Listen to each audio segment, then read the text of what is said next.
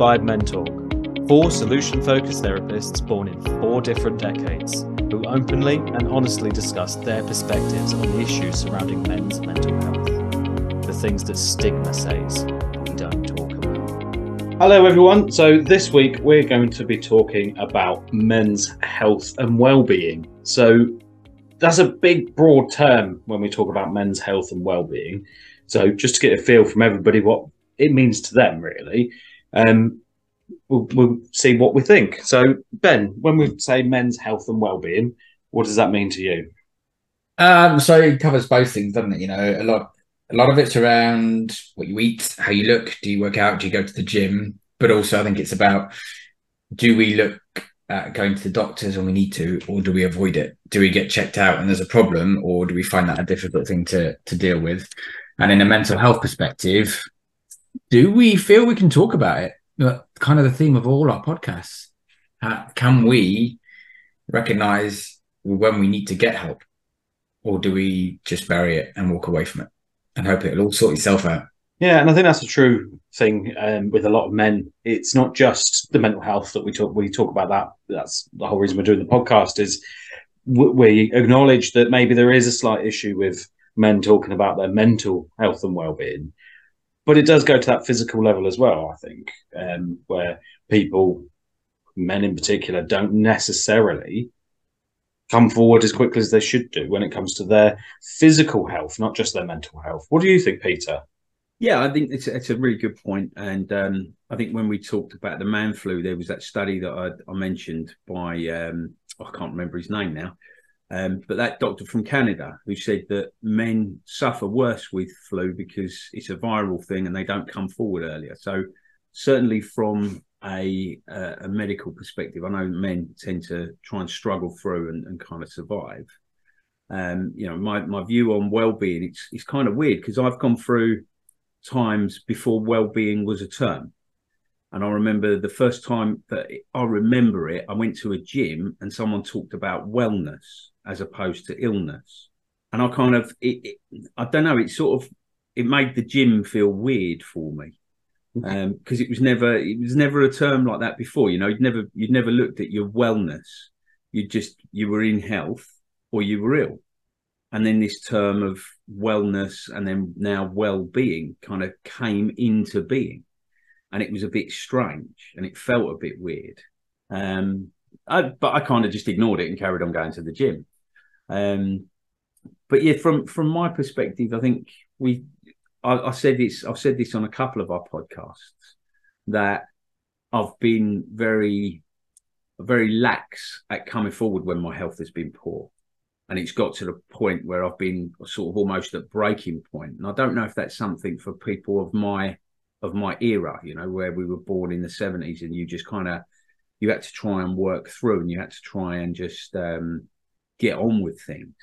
So I think you know, from from my perspective, that's where that's where I kind of saw my wellness and my and my mental health. What about you, Gary?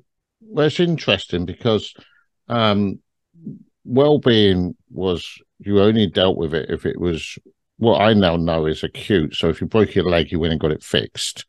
Yeah. Everything else, you just work through it. In my head and in my sort of generation, I think we just work through what now would be an illness or whatever. Um, and I remember my my stepdad who who died a few years ago. I think he died of prostate cancer but he never told anyone. And when he got to the point where he was near the end of his life and is in hospital, his testicles were black and just about the size of a football. But he'd never told anyone, he'd never been to the doctors. He tried to just work through it. Yeah, to the point why? it killed him. And I don't know whether it killed him early or not. I don't know if there was any background, but he never dealt with it. Yeah. I, I remember my my father, probably probably a similar sort of age to your stepdad or, or close to. Mm.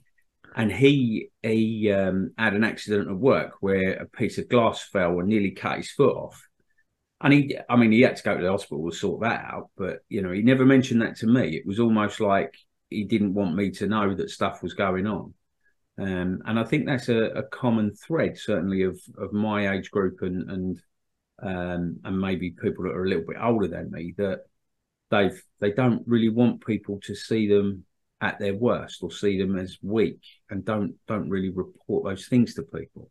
That links in with um, so like the Daily Mail, they did an article um, on on men and men's health, and you know, out of a survey of a thousand people that they did, how many do you think actually didn't look after their health or didn't check it, or put off going to the doctors?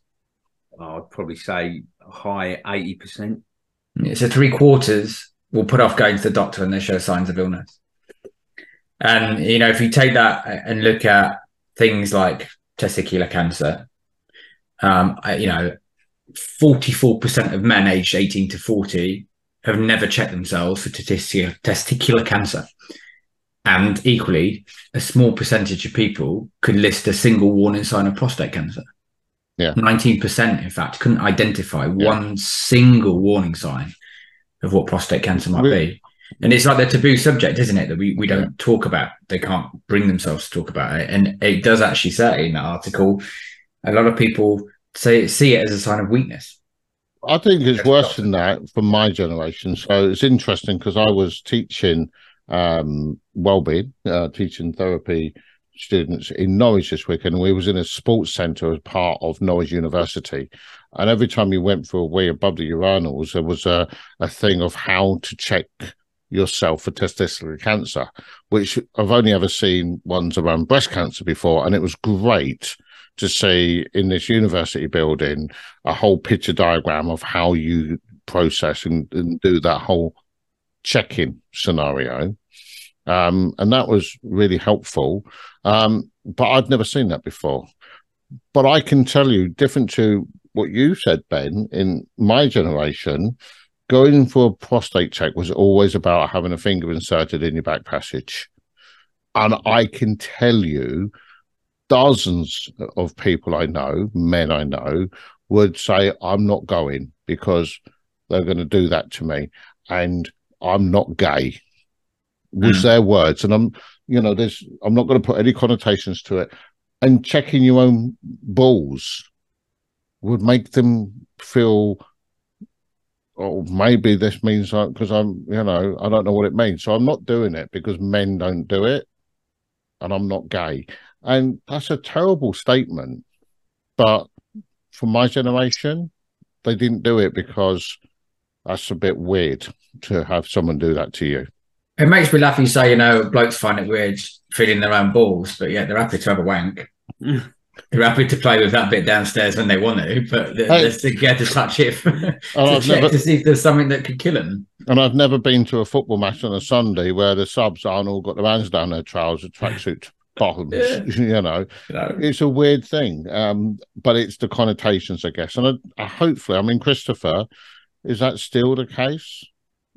I mean, it's not like the education and the awareness isn't there because there's been a lot of push for this kind of thing that lately and over the past few years certainly. So i think they're putting out a lot of awareness. So for me i don't understand it. I don't understand why people are still in this mindset where they don't want to do these things for whatever reasons because we've been told certainly i've been told since i was at school about these things and how important it is and how normal it is and it's been very much normalized for me in my generation um i so it baffles me that that's those statistics are still as high as they are because how much more can you do with the awareness and education that's already being put out there I totally agree. But the second part to the question was about well-being, and I've always, until I got involved heavily into well-being, it was always a very sissy sort of word,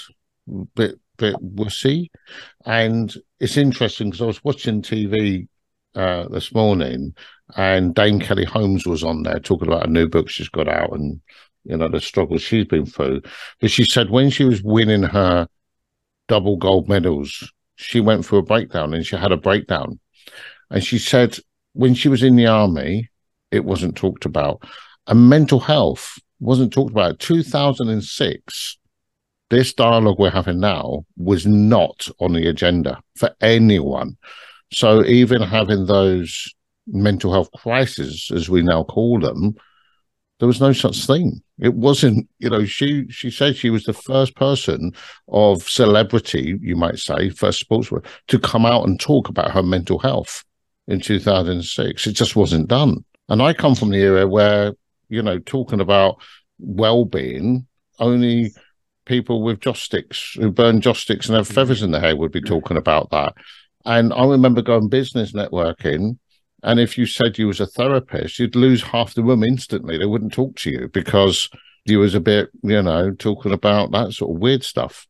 Absolutely. And where I talk about the education and awareness of the um, physical health things that men suffer with, that was certainly there. But this, the well-being and mental health is something that is very new in schools and very new in. Um, I know Doctor Who starts this week, but you know that's taking the mic. Who's the new doctor? It's a guy who was in sex education, I think. Yeah, Black guy, the gay, gay black guy. Oh yeah, I think it is him, isn't it? Yeah, Yeah, yeah. should be fab. Ah, cool. He's going to add lots of uh, sparkle to it again because it's meant to be. Doctors are always meant to be a bit Fruit Loop. What are you trying to say? You'd be a good Gay doctor. people are Fruit Loops. You know, That's be what a I good- took away from that. Did you hear that? I Gay people yeah. are Fruit Loops. That's Did that? Did that said. offend? Did that offend you? Wow, unbelievable, Gary. And we've Did got that recorded as Yeah. well. So Yeah. That, was it offensive or, Yeah, it or was. did I offend you? Because there's a real definition I now That's know. offensive. Yeah, that was Yeah. offensive. this Yeah. could come out as a scandal in a few years' time, you know. Yeah. Well, it's on record, so Colin the Caterpillar's lost his job. There's been naked pictures of him seen on I the saw that. internet. Jesus. Anyway, where were we? So you're talking about the education and you not having the opinion I have. So, yeah, like I said, the education I think has been there for a while with the physical mental health of men's issues and different things like that. But I think the um, education around mental health is still very new.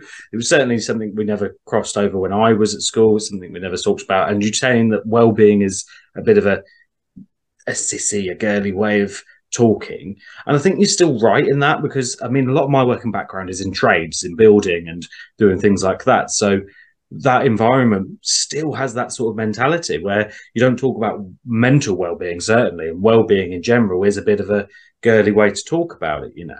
Um, i think that is still a bit of a stigma going on there i don't know we use that word a lot stigma but i think that is still a bit of a thing that's sticking in there.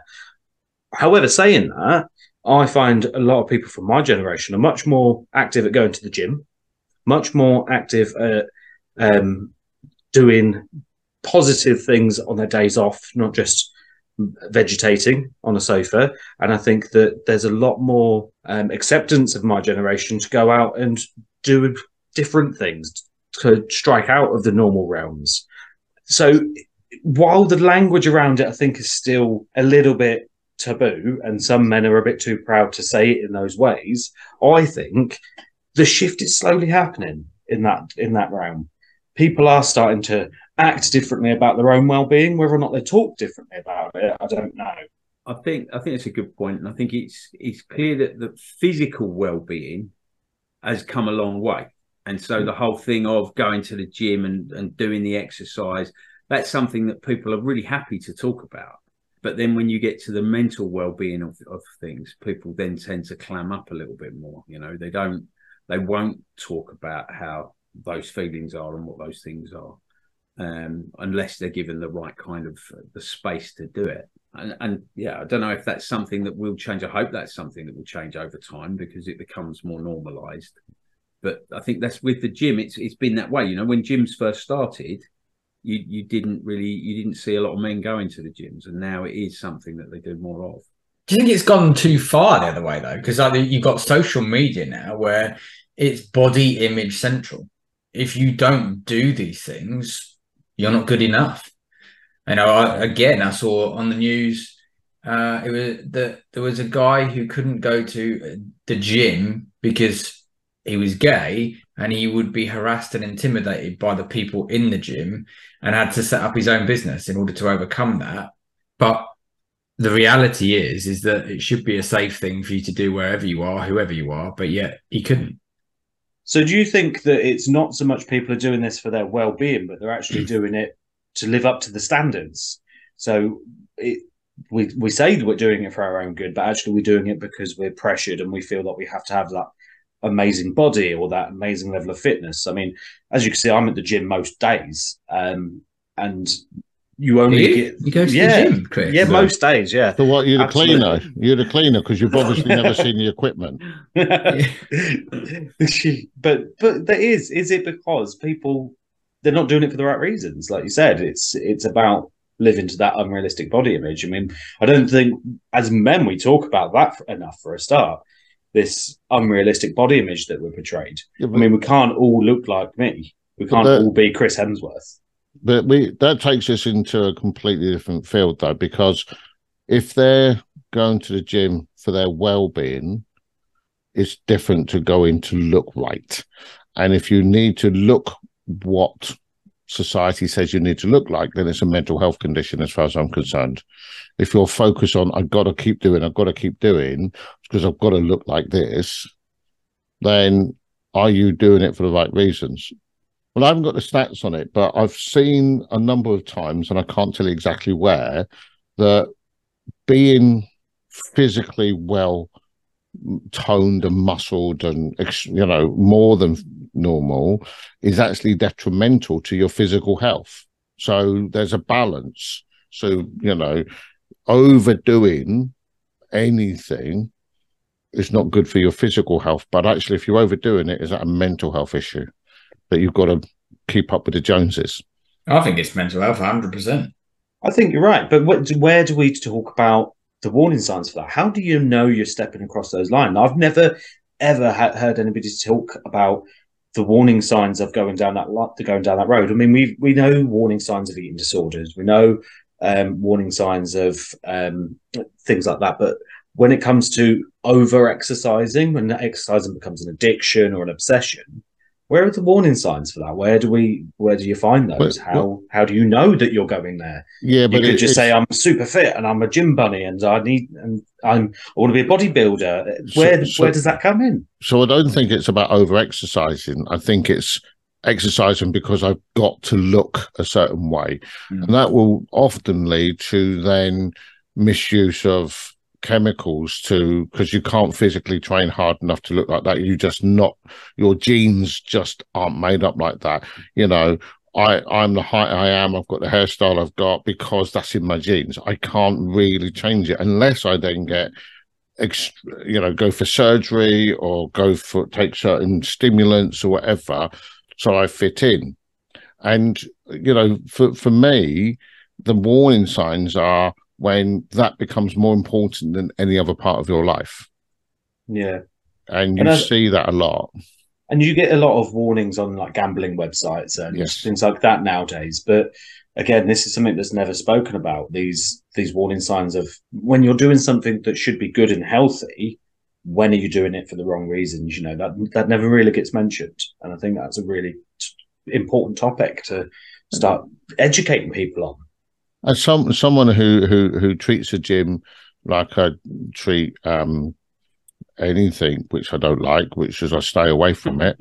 Um, it, it's it's interesting because they are great for exercise. They are great for health, but it's when that becomes more than that. Well, how, how you know how do you know you've slipped from that? I'm going f- to keep fit to I've got to look like everybody else. One of my biggest pet hates, and I've been to the gym, of course.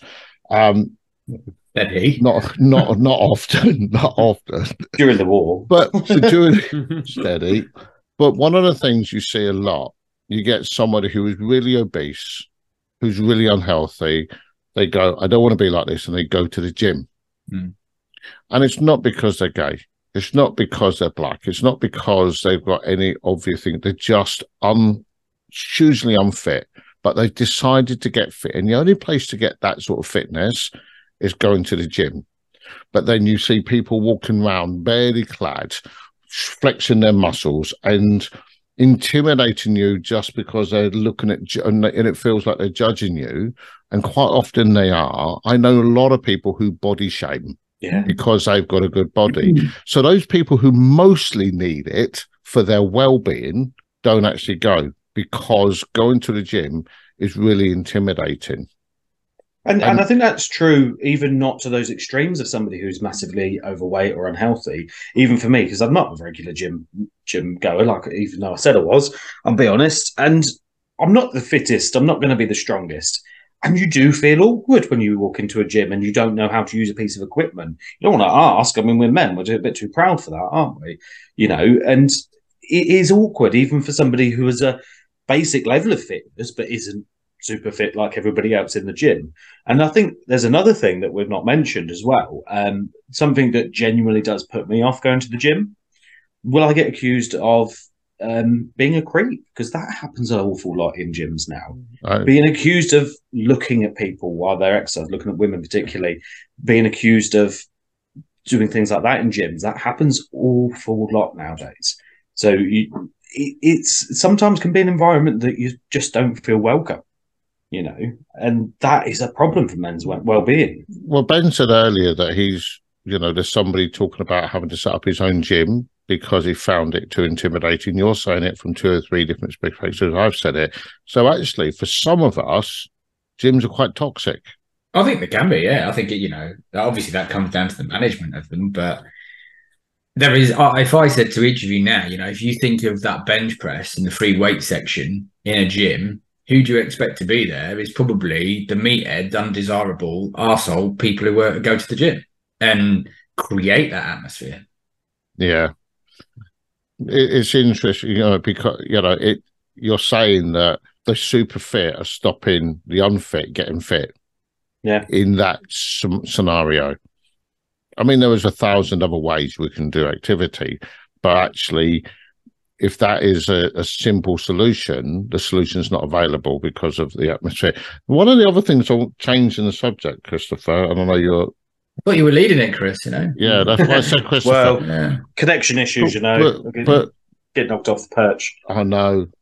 So you you know you lost your chance. But question for for things. So going back to my younger years, they had Mhm. things called betting shops. I know they still got them now, but if you went into a betting shop, everybody knew you went into a betting shop.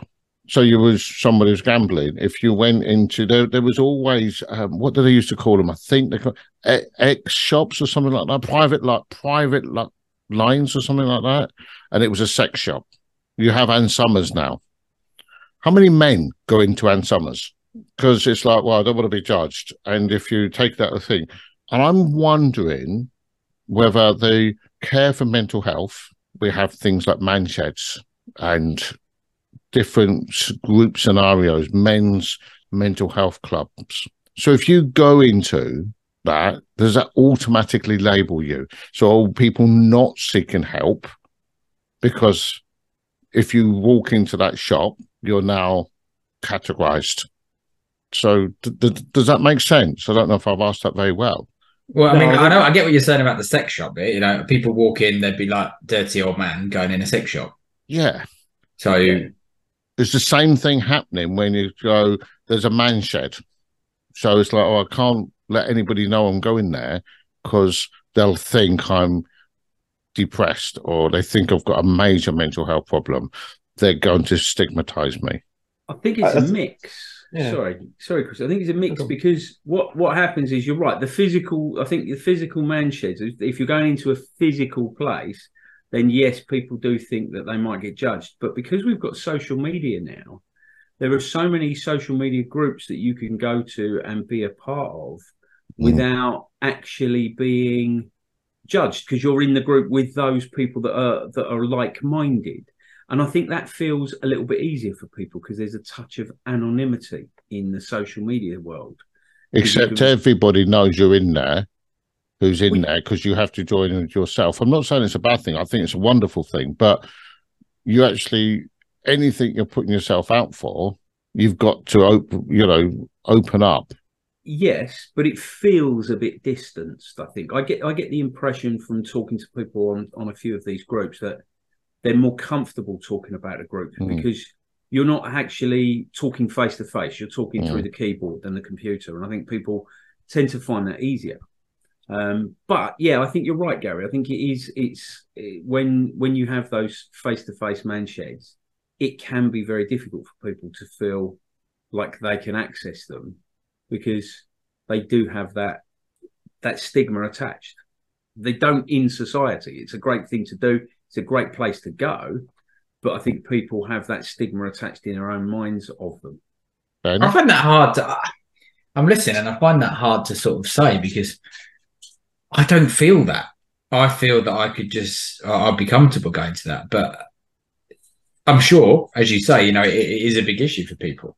Um, but I think it's changing. I feel like the vibe's changing. It might be maybe it's generational more than more than you know. Perhaps you and Gary say it. I don't feel like I couldn't go to those things. Maybe that's because I come at it from a, a therapist point of view as well now. I, but uh, yeah, I don't know. I'd be interested to actually see what people think about it because I see everywhere I go, like there's you know there's banners in the town saying come and have coffee in the morning for the men and let's have a chat. Um, you know, men's mental health, men's talk. Let's do this, let's do that. I know there's multiple walking groups that go out and Mm. and exercise and just go for a walk together as a group, whether you're from that same background Yeah. in, in, in a business community or, or your community. So it becomes, I, I want to almost say that we, we've kind of become like the women's coffee morning, which sounds a bit sexist, but you know, that, that, that old, uh, old sort of ideology that women would get together, have coffee with their kids or, and they still do that baby groups and stuff. And it's kind of that vibe, I think now where it's okay to go and have a cup of coffee with your mates, with your bloke mates, and go for a walk for an hour or something and just chat. Mm. Uh, you know, that the old saying, fishwives used to chatter about and gossip about everybody and all the rest of it, innit? But it, it, it's a little bit of that vibe, I think. I think we're kind of just broadening. I want to say horizons, but that's the wrong word. But we're, we're becoming more open about it. Yeah, I mean the reason I ask is because you there are more and more. There's more and more of these groups um, popping up all over the place, and there's so much amazing support. But the stats still show three quarters of, of all suicides are male. We're still on this podcast talking about men's mental health. There's Movember talking about men's physical health because we're still not doing it as men uh, just being even, being equal, being okay with not being okay, and looking for support when we recognise we're not okay. We're not, you know, we're still bearing our head in the majority, but it's by the looks of it. So I think it's because I like, you you know, from my perspective, whenever I speak to guys now, it's like they hit the download button. So, Yes. like, my perception a little bit now is that people are willing to talk about it because, Christ, last week alone, you know, like, my phone's gone off from several different people, not who are just friends or other people that I've come across, and even strangers I've bumped into who just seem to press download. Hmm. And you stand there and you're like, wow, okay, um, where's this coming from? So it feels like it's opening up more. People are talking more, but um, yeah, you know, the the broader picture, the bigger picture, yeah, you probably, you know, it's still a long way to go to get people actively doing it. Well, one one of the things uh, occurred to me this morning when I heard Kelly Holmes talking and saying that in 2006 she was having a breakdown and there was no such thing as mental health. You know, even, and that's 15 years ago, really, give or take a couple of years. So in 15 years, have we progressed enough? I mean, I think it's. I think that I don't think we've progressed enough. Uh, uh, that's clear from the statistics and from the fact that we're having this conversation. We certainly haven't progressed enough, and I think there is still a big issue with men talking about mental health. Yes, we know we can talk about it now. We we've been told the campaigns have been out there. We we've been shown that it's okay. Some of the big celebrities have come out and said, "Look, I've been struggling with issues. Follow my example." So we know that we can, but I think there's still a big issue with it, and I think there's always a lot of banter in the workplace around mental health, particularly between men. Um, like I said, I come from trades background, and there's there's a lot of banter. You almost mock mental health, even now today. You almost mock it, but then actually, when it comes down to it, people still people will take you seriously. And that's coming from very much a laddish environment that i'm talking from. Yes we will mock it. Yes we will banter it. But actually when it comes down to it if you ask most people are there to support you if you um, open up. So i don't know. I mean does does it stop other people maybe talking about their well-being and their mental health when they hear other people joking about it? For me it normalizes it it almost makes it okay. Um, but does that do that for everybody you know? I mean we've all been there where you where you've got the adverts on the radios and then you make a joke about it or anything like that. I mean do you guys find that from places where you've worked that it's been a bit of a bit of a joke mental health particularly between men? I, I think obviously going back to my comedy days, it was always used. You use comedy to kind of talk about a subject, and um, and but yeah, I think you're right. When I've I've worked in construction, and and it was never discussed then. Um, it wasn't. It, it was just something that you you didn't talk about, and it was hidden. Um, and and it is that it is that case of trying to find the people that you can talk to about mental health. That's I think the the key.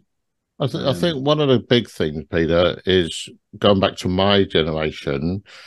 You saw mental health issues, depression, anxiety, things like that, is almost catching. So you didn't want to get too involved because you, you, you might you might get it yourself almost. It yeah. felt like it was a virus. If so, everybody, if you had it, it's a bit like, oh, I'm not going to tell anybody I've got COVID because I won't be able to go to work. Does that make well, you know we and and then we've now gone to got spectrum of Christopher who tells everybody everything because that's the right thing to do. And then you've got people from a different generation going, I'm not sharing anything. And there's a real button of hedge. I know that in the past, I've heard people joking about stuff because it's always easier to to take the mick out of stuff than deal with it. All right. And then when I've got an issue, it's like I can't talk about it because they don't take this seriously and they'll now use me as their joke. Mm. So when you overhear people talking about you, if you at work, and I think we talked about this a few podcasts ago, you hear people at work slagging off a colleague, and then you're in a predicament, you can't talk to that person because you know they're likely to be slagging you off when you're not there. Yeah. So all of a sudden, it's like I want to talk to people, but this is what they were laughing about all the way down the motorway. Yeah, and th- you said something interesting there that caught, caught my attention. You said that my generation will talk about everything. I don't think that's necessarily true. I think we're more aware, and certainly in my background, in my experience, what tends to happen if somebody's struggling with something and it's obvious, and you can and you know it, and you know it's not always obvious, but if somebody has got problems at home, you don't necessarily they don't necessarily want to come and talk about it, but you are aware and you sort of they they want to come to work and get on with their work. They don't necessarily want work to be the place they talk about it, but you're aware of it, so you're more sensitive towards it. You you take it on quietly. You know that's almost what I would say. It's not something to be ashamed of. You go, you, somebody will come to work and it's they're down about something and it's it's everything okay, mate? And they yeah, I've just got some stuff going on at home. I'd rather not talk about. It, I just want to get on with work, my work, and it's like fair enough, okay. So the conversation about where they're struggling still isn't happening, but we're more sensitive to their needs in that instant. I think so. It's not. I don't think everybody's an open book, but I think it's more okay to not be okay. Not necessarily to talk about it. Though. So I don't know about Ben being an ex-policeman or, or Peter being, you know, from a generation thing. We was always like told to leave that at the door. Yeah, and I think that's still a strong feeling. I think that's still and, a, a strong moral people live by. You know, I think a lot of people still go, "Well, works for work, leave your home at home." You know, and you can't do that. No, but I think that's like that. it absolutely doesn't, and I think that is still a big thing people do. Um, and I think it's, I actually think it's helpful for some people in some circumstances. You know, I mean, certainly when. Go on, Ben. Because I'm laughing because this this is a conversation I've literally just had with a friend two, three days ago and saying that they compartmentalize their life. So their family doesn't know their problems because they don't need to know them. You don't take their problems into work because you shouldn't you shouldn't bother people at work with your personal problems. And they view themselves as being really good at dealing with crisis and situations in their life. And I'm sat there on the outside going, well, not really, because it looks like a fucking disaster from where I'm sat. And the, the reason it is, is because you don't talk about it. You don't connect things at home. You don't let people in. And going to work and sharing stuff with people at work, yeah, okay, you can argue as long as it doesn't impact your work is what people focus on. But you need that place with your mates, your work colleagues, or whoever, where you can release some of that. Otherwise, you're just this pressure cooker waiting to pop.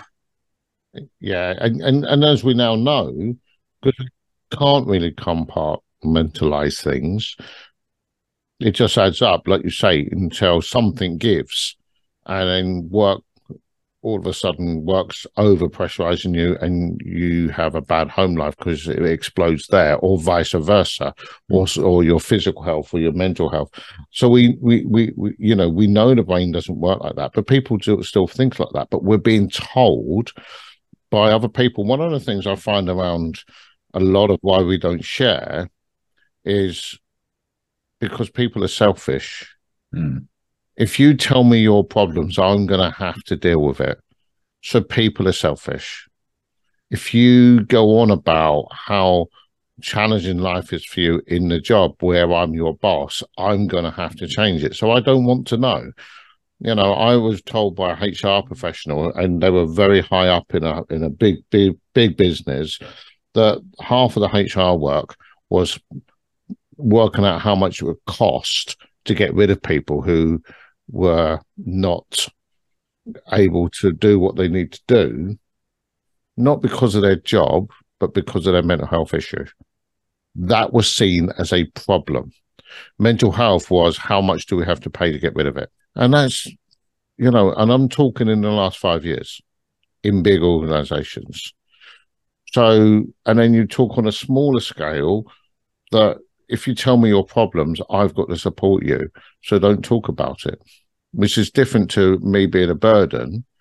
It's like you're making it clear that you talk to me, you're you're burdening me. Do you think that's true, or is it just my view? I think I think uh, for me, I think it, it comes.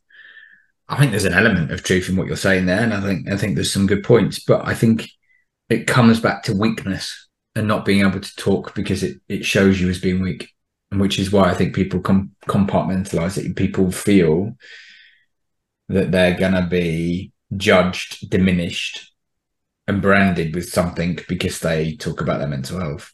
Okay. So can I make a suggestion? Not for this podcast, but for our a future podcast, very future, very near. Um, we actually have a discussion about why is mental health weakness? What Yeah, makes mental that's good. health a weakness? But you know, in terms of health, I think there's lots of angles on men's health, and we haven't even today we haven't even touched on things like sexual health because that again is a whole nother element to that that comes into play.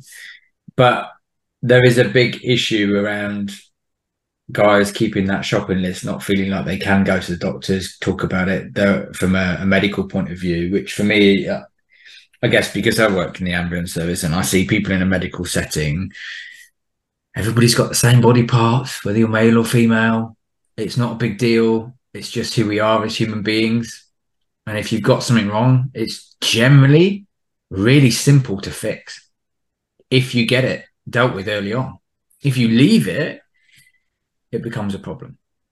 And that gets more complex as time progresses to, to rectify and, and sort out. Um, and why suffer? Why live a life where you suffer and actually you could just get yourself checked over, have peace of mind and go, you know? Even you see it a lot on the tradie stuff. So like I think it was Screwfix who had that campaign a few years ago saying, Don't be a spanner, check your nuts Yeah. To reduce the stigma around it. And you every time you bought something, you got a sticker to put on your toolbox or whatever that said exactly that. Yeah.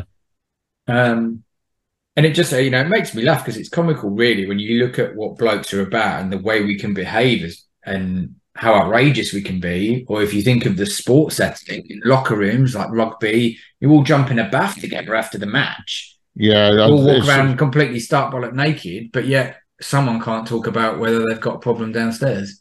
No, but we're as a as somebody who's been involved in rugby and an ex-serviceman, their sexual double entendre are even worse, and the physical me- messing around you might do in in rugby and it's like how can you do that when you can't do that. And it's almost like, well, we do this because I can do it because I'm tougher than you, or I'm as tough as you, or I'm an equal. So we can be really sexual in a way because I'm not scared of anything and I can mess around.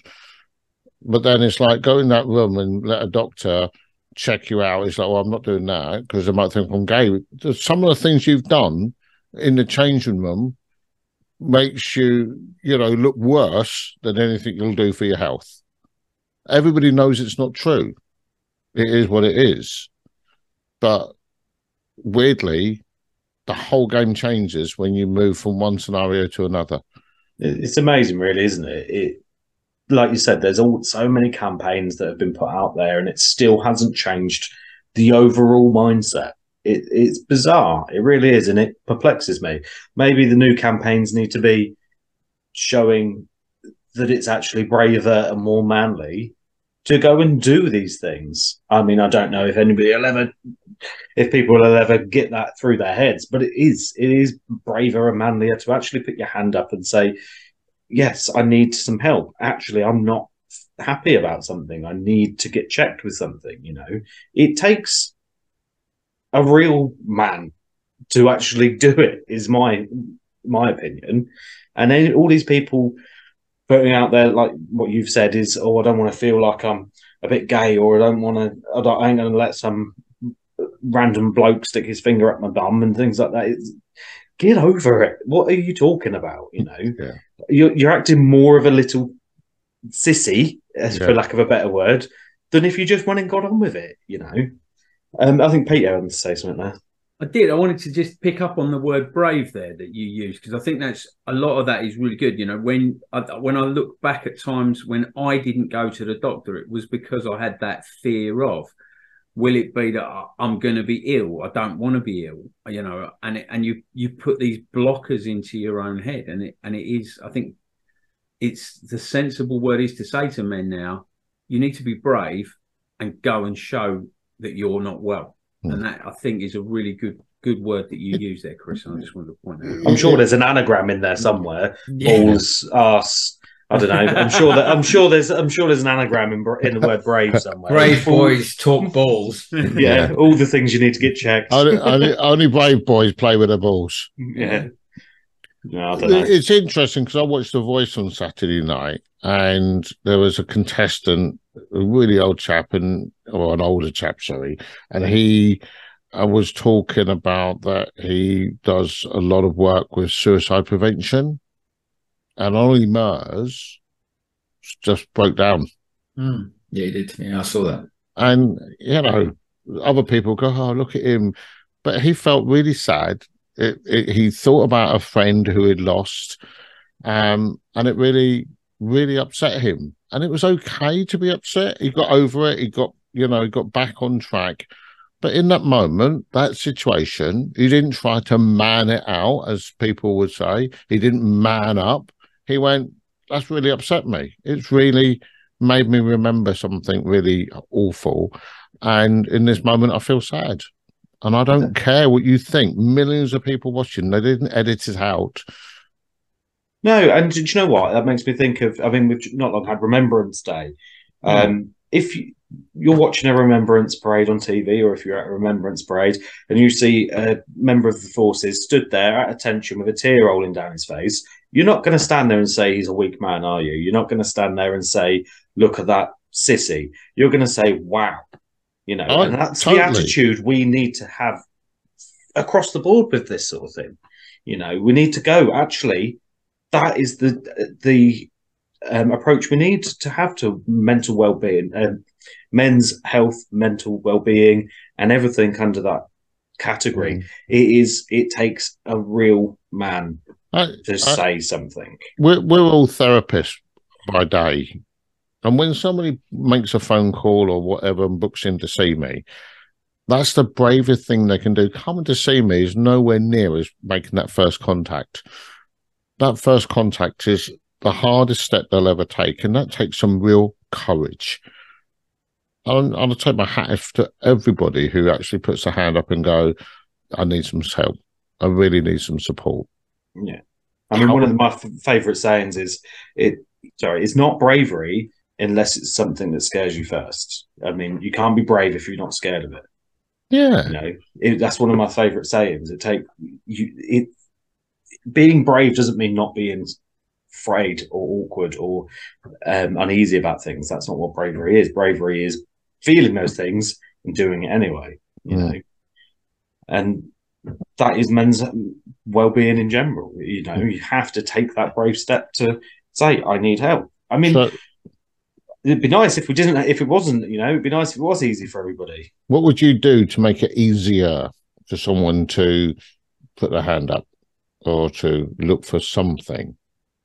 I don't think there's one answer for everything for everyone. You know, I mean, we, I mean, Peter and I both said that actually joking and making comedy about these issues helps us. It actually breaks the tension, breaks the ice. But Mhm. for, somebody else, that might put them off. But what's I the don't difference? think there's one answer. but we talked about the difference, I think, between comedy and breaking the ice and starting a narrative and banter and then weaponizing it. Yeah, absolutely. But even what's banter and a joke to us might not be to the next person. So I don't think there's one answer for all. I think keep the campaigns going, keep doing that, keep normalizing it. So, what will you do, Ben, to make it easier for someone just to focus a little bit more on what they need? I think um, what I, what's in my mind is I think about when I tell when I get clients come for therapy, and I say to them, it's a safe place. It's got to be relaxed. It's somewhere that you can come and curl up like you're going from home to home. So I think it's about for me, it's about highlighting to people that when you do come and talk about it or or you you want to get help whether that's for a physical thing like with the doctor or you come in for your mental health side of it we don't broadcast it across the front pages of the press So we know we don't do that, but what one tip would you give, or what what idea have you got to make it a little bit easier for someone just to go, how can I do this? How can I ask for help? talk about it more i guess Uh, and, and from my perspective bring it to the forefront a bit more in in the things that i do and and open the conversations up Okay, Peter, what would you do to make it easier for generations of men to just go, yeah, me too, I need some help. I think the really nice thing that I, I tend to get with a lot of clients is that they feel like they're broken when they come in, and it's explaining to them that you're not broken. So I think that message needs to come out a bit more to say, you're not broken. You're not. This is the way our brains and this is the way our bodies are, are designed to protect us. You can come and talk about it, and it won't be judged. And I think that's that's the thing, the message that I kind of want to get out to people. So more education. Yeah. What about you, Chris? Yeah, I, I completely agree with what you guys have all said. Really, it is keep going with that education. Educate young. I think that's something I, I say a lot. Come, I've said it on many other podcasts, and I come back to a lot. Is start that education young. Start before the problems. Educate it before the problem. So when the problems start coming in, you can recognize it. I mean, we talked to, early in this podcast about how do you know when your um, exercising and gym going is becoming a problem. It, it's educating that so we can recognize our own feelings and our own well-being before the problem becomes a problem. You know, so I think educate young is really key. Yeah. One of one of one of the things you know what I know from doing the work we do, you can't ever get rid of competition. It's a natural inbuilt part of being human that we've always got to have a hierarchy in every level of society and every level of family and everything. We're always competing. That's why you have sibling rivalry and all sorts. It's not a choice. We can try and make it a choice, but ultimately it won't be, whether in corporates or whatever. But I think if you can recognize and be more authentic, then that's easier rather than trying to be like someone else. So I think it's about, for me, finding a way of showing people their own values, what they bring to the world, rather than what they need to be to fit in with the world. And it's just trying to educate people. And I think that still starts really young, like you said, education, but actually doing, you know, like Ben says, from our point of view, is sharing that message that it's okay to be you and, and follow your values and your beliefs, and you don't have to be, follow mine. Yeah, that's You know. good. So that's what I would suggest. Cool. Well, I think that's about us done for today, isn't it? Yeah, I think so. Excellent. So, as always, if you want to need support um, or want to reach out, you can find us at inspiredtochange.biz. Um, everybody, have enjoy the rest of your day, and thank you for listening. Yeah, thank you. Cheers, guys. Bye. Thank you. Bye bye. Thank you for listening to our podcast that proves men do talk. If you would like more information or support, then please visit inspiredtochange.biz. Where you can learn more about us and the Inspired to Change team. And remember, the conversation continues on our social media, Inspired Men Talk.